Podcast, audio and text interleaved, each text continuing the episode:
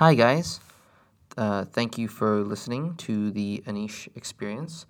Whether this is your first time listening or you have been with the podcast since the beginning, I do want to thank you for tuning in. Today is my second interview of the podcast with someone who I've always admired, who goes by the name of Nisha Sharma. Nisha Sharma is a managing director in Accenture's mobility practice with over 20 years of IT experience and over 15 years of experience with mobile solutions, strategies, and assessments. She works directly with business and IT executives to provide guidance on leading practices and develop their organization's mobile strategies. Prior to mobile, she spent over five years in Accenture's security practice working on various IT security projects. She received a Bachelor of Science in Computer Engineering from Virginia Tech. In this interview, we discuss her early upbringings and motivations for getting into tech, as well as how far she's come uh, in Accenture and sort of what the lessons she's learned uh, as she's gone through her journey. So I do hope you enjoy the uh, interview, and here it is.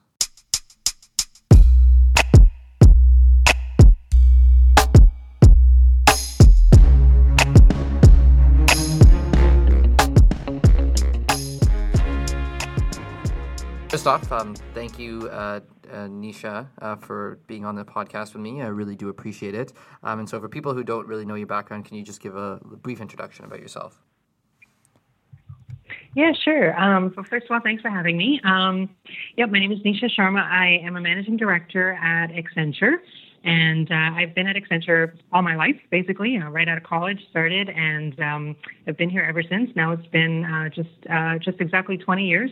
And um, my my area of focus is in our digital practice. And so, really, what I do is I help our clients with, um, you know, implementing technology to really um, transform their businesses, right, and, and take advantage of the new digital technologies, whether it's like mobile technologies, um, machine learning, uh, uh, you know, AR, VR kind of stuff. I mean, whatever uh, IoT, the latest, you know, digital technologies, just to um, to really change the way that, that they do work. And um, I'm also uh, part of our Google business, um, our practice. And so I'm responsible for our offerings and solutions that we take to our clients all around the Google technologies. Okay, cool, perfect. Thank you for that. And I sort of wanted to start. Um, I, I, think I'll sort of touch on the job sort of a little bit later, but I really wanted to start uh, where, where where it all started, sort of for you. So I know I know you went to high school and grew up obviously in Virginia. And I remember there was you. Did you guys were you guys actually born in Canada? Is that right? No? Yeah, yeah. I was born in Canada. Okay. Um, I've got two sisters. We were born. We were all born in Canada. Mm-hmm. Um, and then when uh, when I was eight years old, um, mm-hmm. my dad got a job in the U.S. Mm-hmm. Um, and so we moved, little kind of cul-de-sac, like at the end, end of it. And we had a lot of friends in the neighborhood, and um, you know, I remember walking to school, which is uh, something I didn't do in Virginia. I didn't have to walk to school, right. but I remember that in Canada. I remember the cold winters and the, and the snow. Um, but uh, but yeah, no, it was it was uh, a really fun time. And so you know, I was I was there till I was about eight, right? But uh, yeah, but uh, I remember. Remember I remember the family experience. Uh, okay, yeah, and yeah. so when you when you moved to obviously Virginia, being being young and going to a new school and completely different environment, what was that like growing up um, in elementary and high school? And did you did you sort of have to deal things that you didn't necessarily have to in Canada, or or what was that like? Not that I remember really. I mean, I I, I think the one thing that um, still kind of sticks to me was you know just uh, I, I remember um, getting in trouble for spelling mistakes because I would spell things, you know, like um, like OU, yeah, like the OU, of course, and, yeah, yeah. I still Virginia, do that today. Yeah. It wasn't that way, right? And right. Yeah, and I remember getting in trouble for that, and I'm like, that's not wrong. And um, then I that's when I learned that oh, there's actually a difference. Uh, but yeah. um, but otherwise, I think it was pretty smooth. Uh, you know, I, I mean, you know, as a kid, you know, you, you adapt pretty easily, and um, I didn't. Uh, uh, you know, I think it was pretty smooth overall. Right. Okay. And so your experience, so going to high school in Virginia, and obviously getting into um, Virginia Tech. I know your background's in computer. You did a computer engineering degree. Is that right? That's right. Yeah. Yep. And so where did yeah, that? No, it was, yeah. Um, where did that was, come from? That inspiration. Yeah. I mean, I think. Um, well, so my my dad, um, he worked at IBM. Uh, as did my mom, and um, you know, so my, my dad used to bring home like all these computers and all these like you know cool technologies and, and things like that. I remember when he first brought home um, our, our first computer, which was this IBM PC Junior, and um, you know we were like, what what is this, right? And um, uh, and, and that's I just became fascinated with it, and uh, I started to get into programming a little bit, and um, you know I, I just I just really got hooked to it. And then uh, in my high school, uh, they started off and so I took those. I think um, I think I had a, a few years of um, computer science classes. Uh, and I just really enjoyed it. I, I really, so I, I, just knew that I wanted to do something with computers. Mm-hmm. Um, and so when I was deciding, you know, what I wanted to study in college, it really became a choice between computer science and computer engineering. And um, I decided to go down the engineering path. Okay. And uh, yeah, then I've, I've just been you know fascinated with the technology world ever since. Right, and so so that early experience because I think so. I was talking to a friend about this um, a, a couple days ago about just how so where where do these things come from for inspiration? So for example, my background was like went through high school thinking I was going to be a doctor, went through medical school, finished medicine, and then at the end of it decided against it. And so he asked me an interesting question, um, which I think I, I, I, want to sort of. Is there um, so when you when you were growing up and you having your dad come home with IBM computers and your mom and your parents being involved, do you think that really shaped the experience to, for you to get into tech, or do you think it was when you were at school, uh, when you went to um, uh, university as well, and you saw that like it was really interesting, and that sort of pushed you on the way, or was it a combination? No, I think I think it was really um, I think it was yeah the influence from my parents because in school I didn't I didn't really know any anybody doing tech stuff. Like I, I mean it mm-hmm. wasn't. Oh, for sure, yeah. I don't remember talking about you know compute computers and technology and you know that kind of stuff in school. Mm-hmm. Um, I just I remember it as you know what what I experienced at home, um, and um, you know I remember like you know my dad used to build stuff like he built our TV and he would build like you know these fancy clocks and you know he he built like all these things and he did a lot of um he he liked to do a lot of woodworking type things as well mm-hmm. and I I I just you know, I, I really like that too. And so, you know, I would ask him, hey, can I help with this? Can I do this? And he would, you know, he would encourage me to do so as well. Mm-hmm. And, um, you know, if something was broken and he's like, oh, well, take a look, see what, you know, why, why is it broken, right? Or, or something like that. And um, so I think it was more there. Um, I don't think I don't really think any of my like school friends or anyone you know kind of really had that same kind of interest as I did. Okay. Um, so yeah, I think it was really heavily influenced by my, my dad. Okay, and then and so when you when you were starting and when you had this interest early on in computer science, I assume a lot of the people in your classes were not uh, girls, and there wasn't a lot of girls who were in tech or who were interested in tech. Did that did you find that interesting at all when you were starting out, or did that really pose any problems for you, or not necessarily? Honestly, I never thought about it. Um, you know, I I mean, um, I don't I don't ever remember that. Oh, there weren't or there weren't other girls. I mean it either it didn't bother me or I didn't even really notice. Um, mm-hmm. But uh, you know, I never. It, it honestly never was an issue. And then even when I went into college, yeah. um, you know, I was in my class of a hundred people in computer engineering. Four of us were were girls. Yeah. And um, even there, you know, it didn't really bother me. Uh, you know, and um, you know, it, it, was just like, okay, it is what it is, right? And uh, and and you know, then when I went into work and mm-hmm. so on um, so yeah, early on, I never really thought about it much. Right. Honestly. Okay. And so so after that, so you went to you went to University of Virginia Tech. How, what was that experience like? Just I think like being being at a university with people who were sort of interested in the same sort of stuff that you were into. Yeah, no, I I loved my college experience. I mean, it was um, you know Virginia Tech was about uh, um, just shy of a four-hour drive from home, so I lived on campus there, and um, you know, there, of course, uh, and a lot of people uh, from my high school had gone there as well. It was, you know, one of the, you know, close by schools that, that people did go to. So I had friends from high school there as well. Um, and interestingly, I think some of my high school friends I became better friends with in college because then they also started to get into some of the technology fields too. So, okay. you know, that was um, that was interesting. And of course, you know, I, I, I found a whole bunch of new friends um, as well and uh, you know, I, I, think just the learning experience and um, uh, you know, just just being on your own, and I think just kind of finding you know your own friends and finding um, your own interests, exploring new interests that you know I perhaps didn't at home. Um, you know, that was really nice. The other thing too was um, in in Virginia Tech they offered uh, what they call a co-op program, Okay. and so that was basically where you alternate a semester of work and a semester of school. Right. So, so, um, so it basically extends your college experience to five years instead of four, Yeah. and so I know they but you get one, you know, you like get a that. year's worth of experience. hmm Yeah, exactly. And so, I mean, back then I, I didn't even know I didn't even know that existed. But you know, I I um, took advantage of that, and I really um, enjoyed it. So I I really liked the ability to you know go to school for a semester, then basically you know be home and go to work for a semester, and then go back. Mhm. Um, so it was a nice mix of you know real world work and the college experience. And so um, yeah, it was it was a lot of fun. Okay, and so when you when you got introduced to co-op, did you try your hands at sort of different things within your field, or did you always sort of know that you wanted to try and you wanted to go eventually to Accenture? Yeah, well, um, basically what they did was, you know, they when you said you were interested in the co-op program, then they they helped you find, um, you know, a uh, a company to work with, and of course it was aligned to what you were studying, right? So in my case, computer engineering. So they they helped me find a job that had to do with, you know, computer engineering. In my case, it was programming and, um, you know, building stuff and whatever. So so I worked with a couple of companies where, um, you know, I was there. Um, uh, you know, they treat you almost, almost like an. I mean, they treat you like an intern, right? And yeah, so of course. uh, I was coding, I was developing things, um, I was, you know, participating in meetings, and you know, all, all that kind of thing that um, you do at work. Yeah. um, but uh, but but uh, I really enjoyed just being able to you know have that hands-on real world coding experience and to be building things that you know companies are actually using.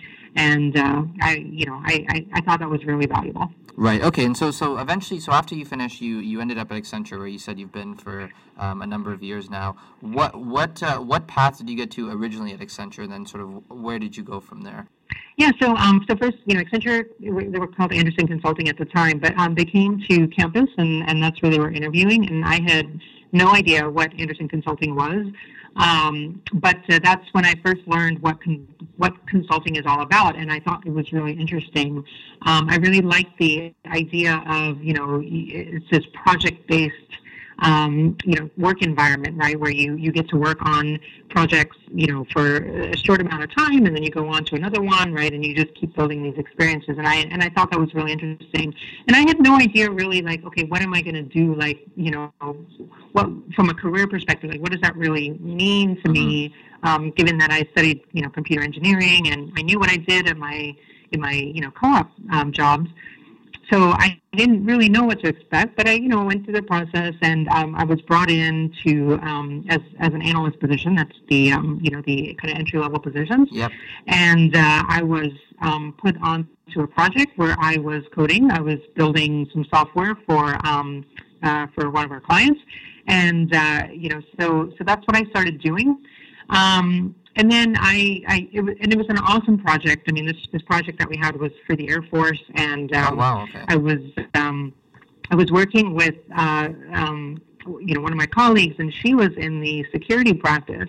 And so, you know, about a year and a half into my um, project there, it was it was actually one of my longer projects. But um, I I really started to I, I came to a point where I said I don't want to program anymore.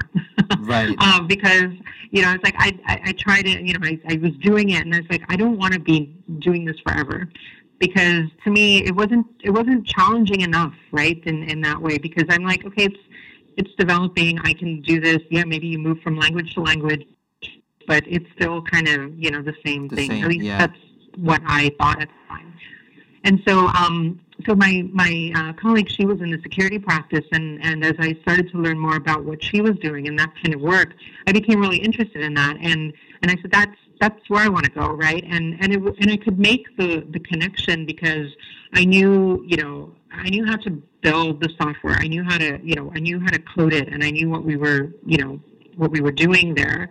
And then I you know it was it was easy to say that now I want to go to the security side because I want to be able to help people protect, you know, their data and protect the code and protect what they were building, secure Right. it, right, and lock it down and, and you know all that kind of stuff. Mhm. So yeah, so it was a great transition. I, I got into that. and um, I was doing security consulting work for um, for several years. Okay. And um, you know, I would say maybe four or five years into it, I started to get into mobile and wireless security. Okay. And um, and so that's then where I kind of made the leap into mobility, which was kind of the next the next phase. Okay, and so when you when you were like, so, so what what sort of lessons did you learn from the security sector that either you still apply today or you think that's important and still relevant, um, like just for the average consumer to know about? Um, I mean, you know, first of all, there's no such thing as absolute security, right? I think that's that's the lesson number one is yeah. that you know nothing is ever you you can never say that something is secure. You just can't do it because right. you know if someone wants a way in, they will find a way in. And so the best that you can do is really put things in place to, you know, to try to make it as hard as possible, to make it, you know, um, and then just to be able to to know when something is happening and then be able to react to to it quickly, right? And so I mean these you know, I think that's something that people should know is that nothing is 100% secure, right? You, you know, people worry that, oh my God, my data is going to go out or, or someone's going to have access to this or whatever. Yeah, there's a chance, no matter what we do, that, you know, something could happen. But, you know, companies are trying their very best, their hardest to lock it down as much as they can. And, um, you know, but, you know, things happen and, you know, you just have to know when it does, how do you react to it? That's, that's really I think that's one of the biggest lessons coming. You're, you're uh, in with uh, mobile, and you do um, you help companies sort of integrate using mobile and VR and AR and different uh, technologies. You also mentioned at the top um, that you sort of work and do some work with Google. Can you can you speak to that um, at all and how that experiences has helped you um, grow? You know, the mobile space has changed dramatically, oh, right? Yeah. I mean, we, you know, when I started, I mean, that was a time when you know we were, you know, companies were using, um, just starting to use Blackberries and Windows, you know, devices and, yeah. and things like that. And, uh, you know, it's all about helping them, you know, what, do we even do? What does mobile mean? You know, how, how are we going to use this stuff, right? They went from giving phones, basically mobile phones to everybody, um, to now at a point where, you know, we are, we are really changing the way that people do work using mobile technologies. And so, of course, you know, during this time, I mean, you know, I, you know, Apple came out with the iPhones, and that really transformed, you know, our experience with mobile devices. Android came right after that, and uh, you know, I think um, what what we've been doing really is helping clients, enterprise clients, use these technologies, um, you know, not just for the sake of using technology, but as a way to really change the way that they do business.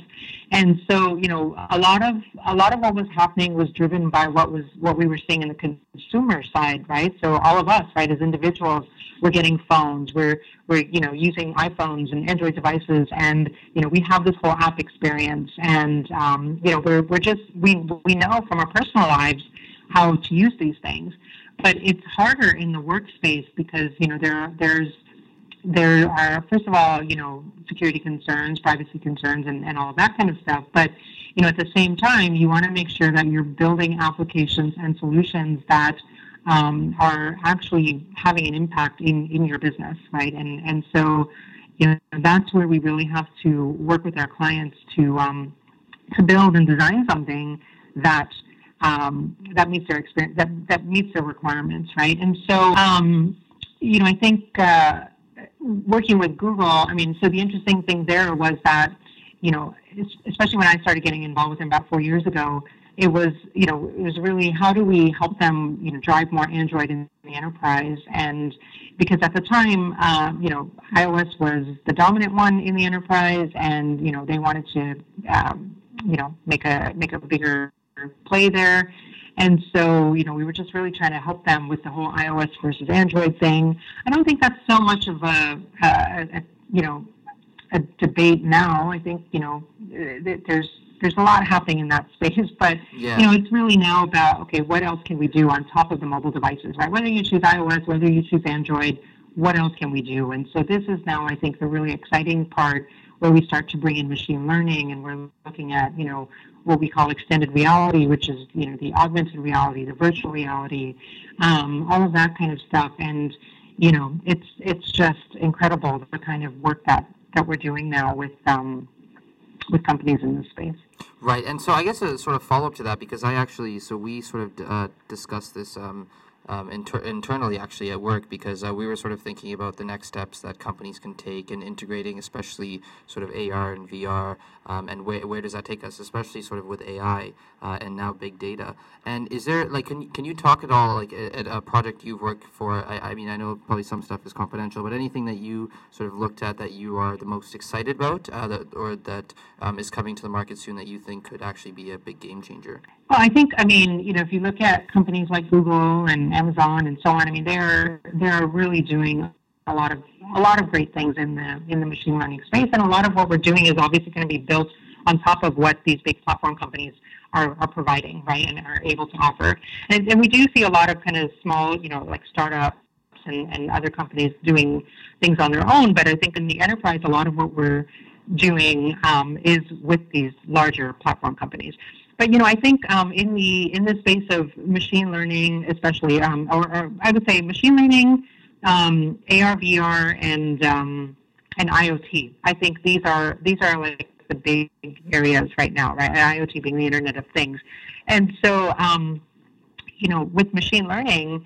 Uh, my team, my team and I did this project. Actually, um, it was it was actually out in the news, but it was for a, um, a pest control company, and um, you know what they wanted to do was um, figure out like how can we better help the pest control technicians identify different types of bugs and um, and you know uh, pests and things. Mm-hmm. Um, and you know uh, it, it, was it was a really fun project because what we did was we um, we used machine learning as a way to help automate the process of identifying different pests. So basically, you know, we, we took all these images of different types of cockroaches and beetles, and we trained these models to learn the differences between them so that basically we then created an app that the um, technician could then just use, take a picture of, you know, the, the dead cockroach or whatever, and then, you know, the, the app would just say that's, uh, you know, American cockroach or, you know, whatever the, whatever the type was.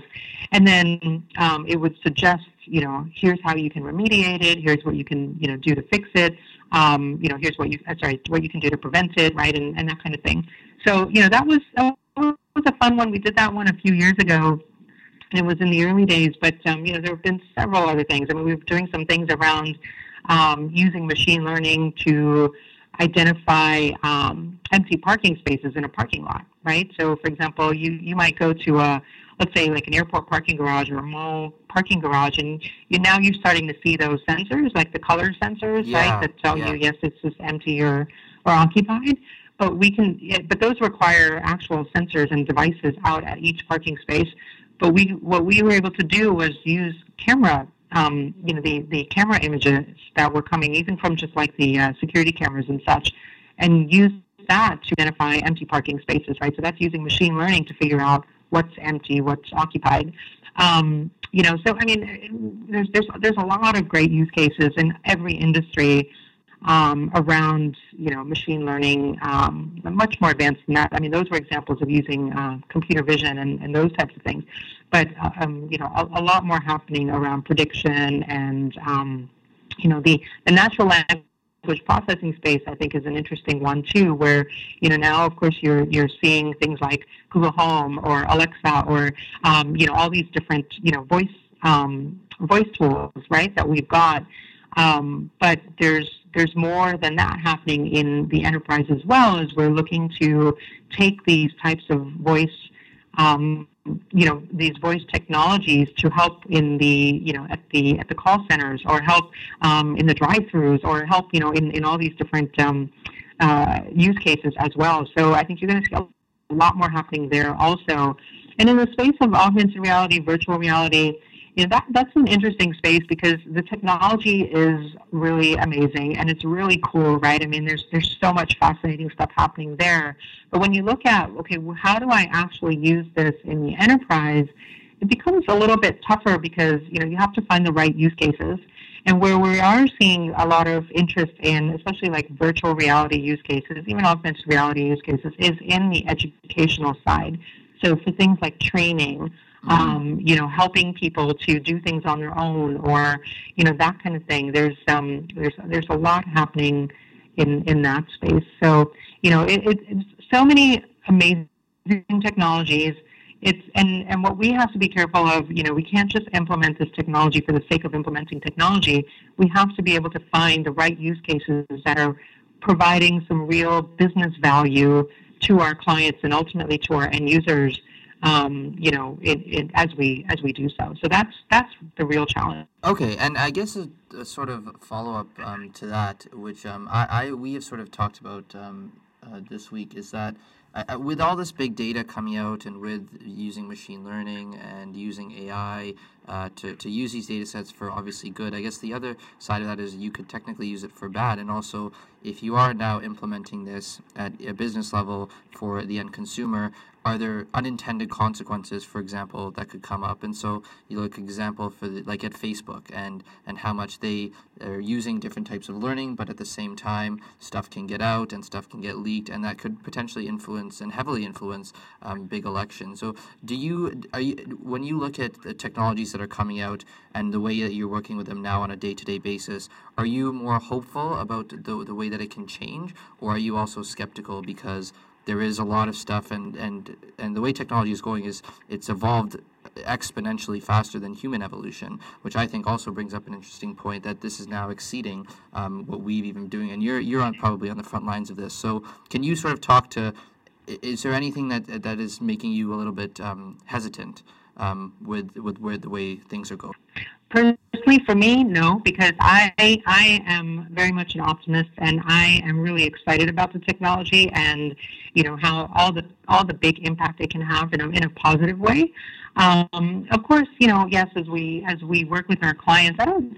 I think you know the the concern is just you know how do we make sure we're doing this in a in a you know in a as secure a way as possible, right? And and of course, we're always looking, you know, to um, to address that, but I think right now, especially for me and, and you know my colleagues and such, it's really more about you know how can we use this technology to really make an impact in the way that you know our businesses are operating and and you know the kinds of um, experiences that we're able to provide people.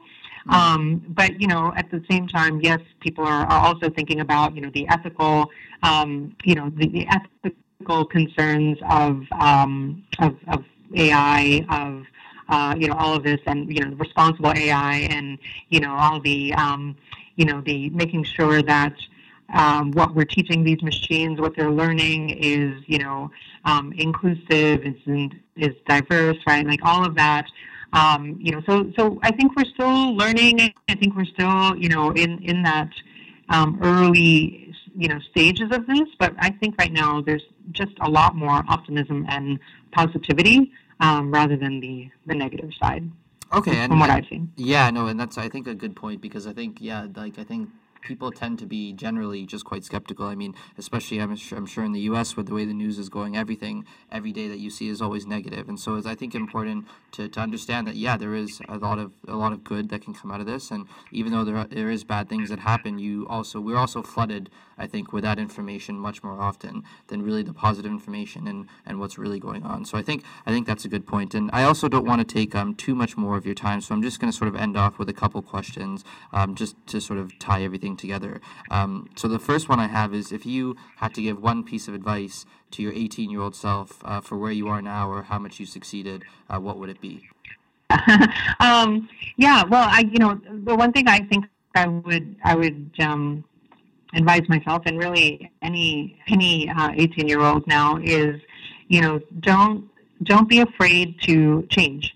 Um, you know, I think we're we're living in a world um, you know, where the the pace of technology change is so dramatically fast, um, you know, mm-hmm. compared to what it used to be. In fact, there are like these really cool um, uh, you know um, infographics out there that show you like how how how different it's been, right? Like if you look at how long it took to adopt, um, you know, to, to get widespread adoption of a telephone or so, that was around like you know 50 years or so, right? And then you kind of look at radio and television and, and those types of things. It gets shorter and shorter, but we're now at a point where technology you know, I mean, we're seeing like days, right, of, of uh, in which you know we're adopting these things, and so you know we we have to expect that we're going to constantly be evolving and we have to be able to adapt to that.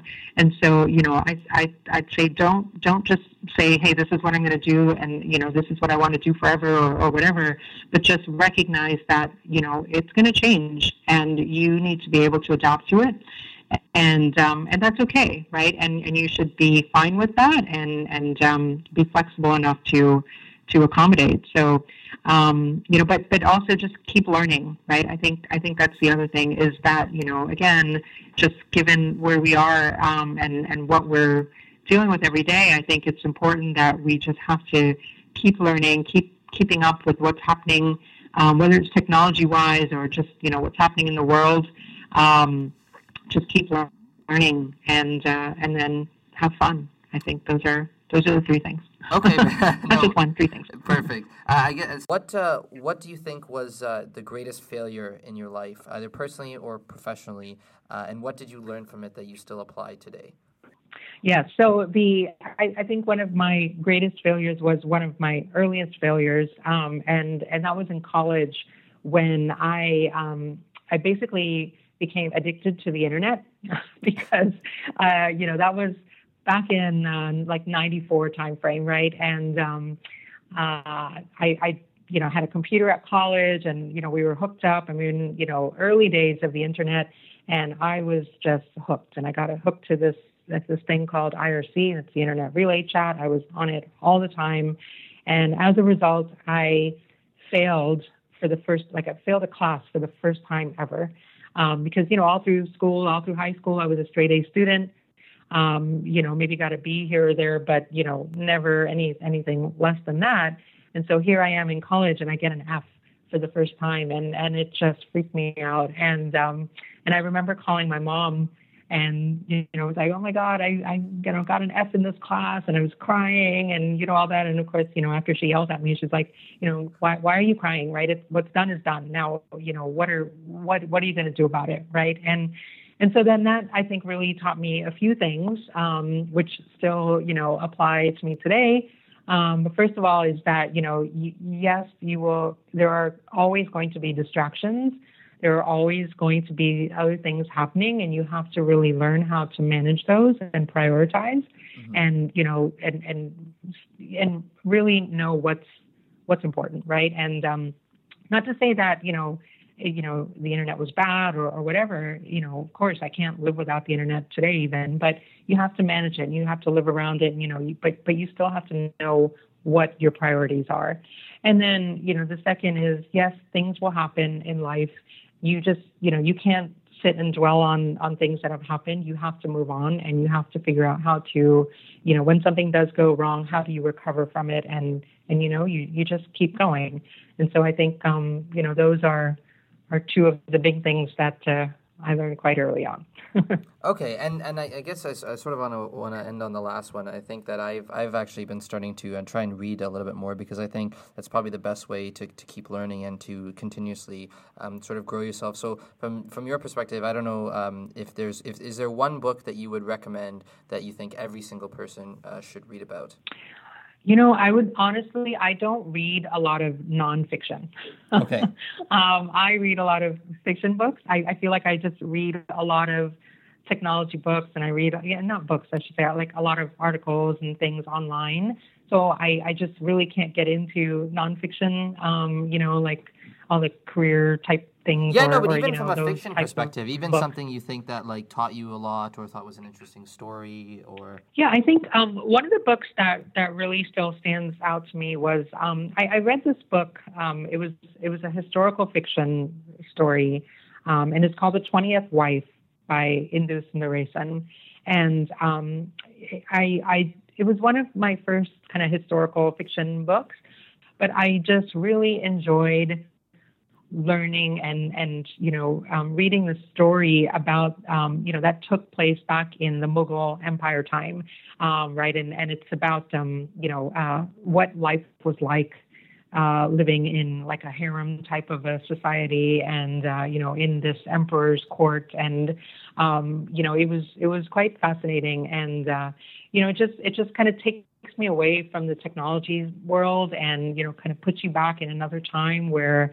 you know, they had none of this stuff, right? And um, just what life was like back then, and um, it was it was just a, a nice, um, you know, a, a nice, uh, you know, way to think about uh, life before any of this existed. Yeah. So, no, and I think that might I be something interesting. Yeah, I think that's a good point. Is that I think we we tend to get caught up in sort of everyday um, and sort of what sort of happens in us and what and what it is going forward. But I think history, I mean, is always a great teacher, and and there's people who have lived for thousands and thousands of years where there are obviously central themes according to everything. And I think people forget that you can look back, and it's important to look back to history uh, to really learn, even even though technology is changing and even though the world is changing at a completely accelerated rate, there are things that in the past uh, that still can sort of guide us um, and keep us going. Um, so I think that is that is a good point. Yeah, and it and it kind of takes you back to you know to the fundamentals of our of our life, right? I mean, which is you know the relationships that we have, our our families, and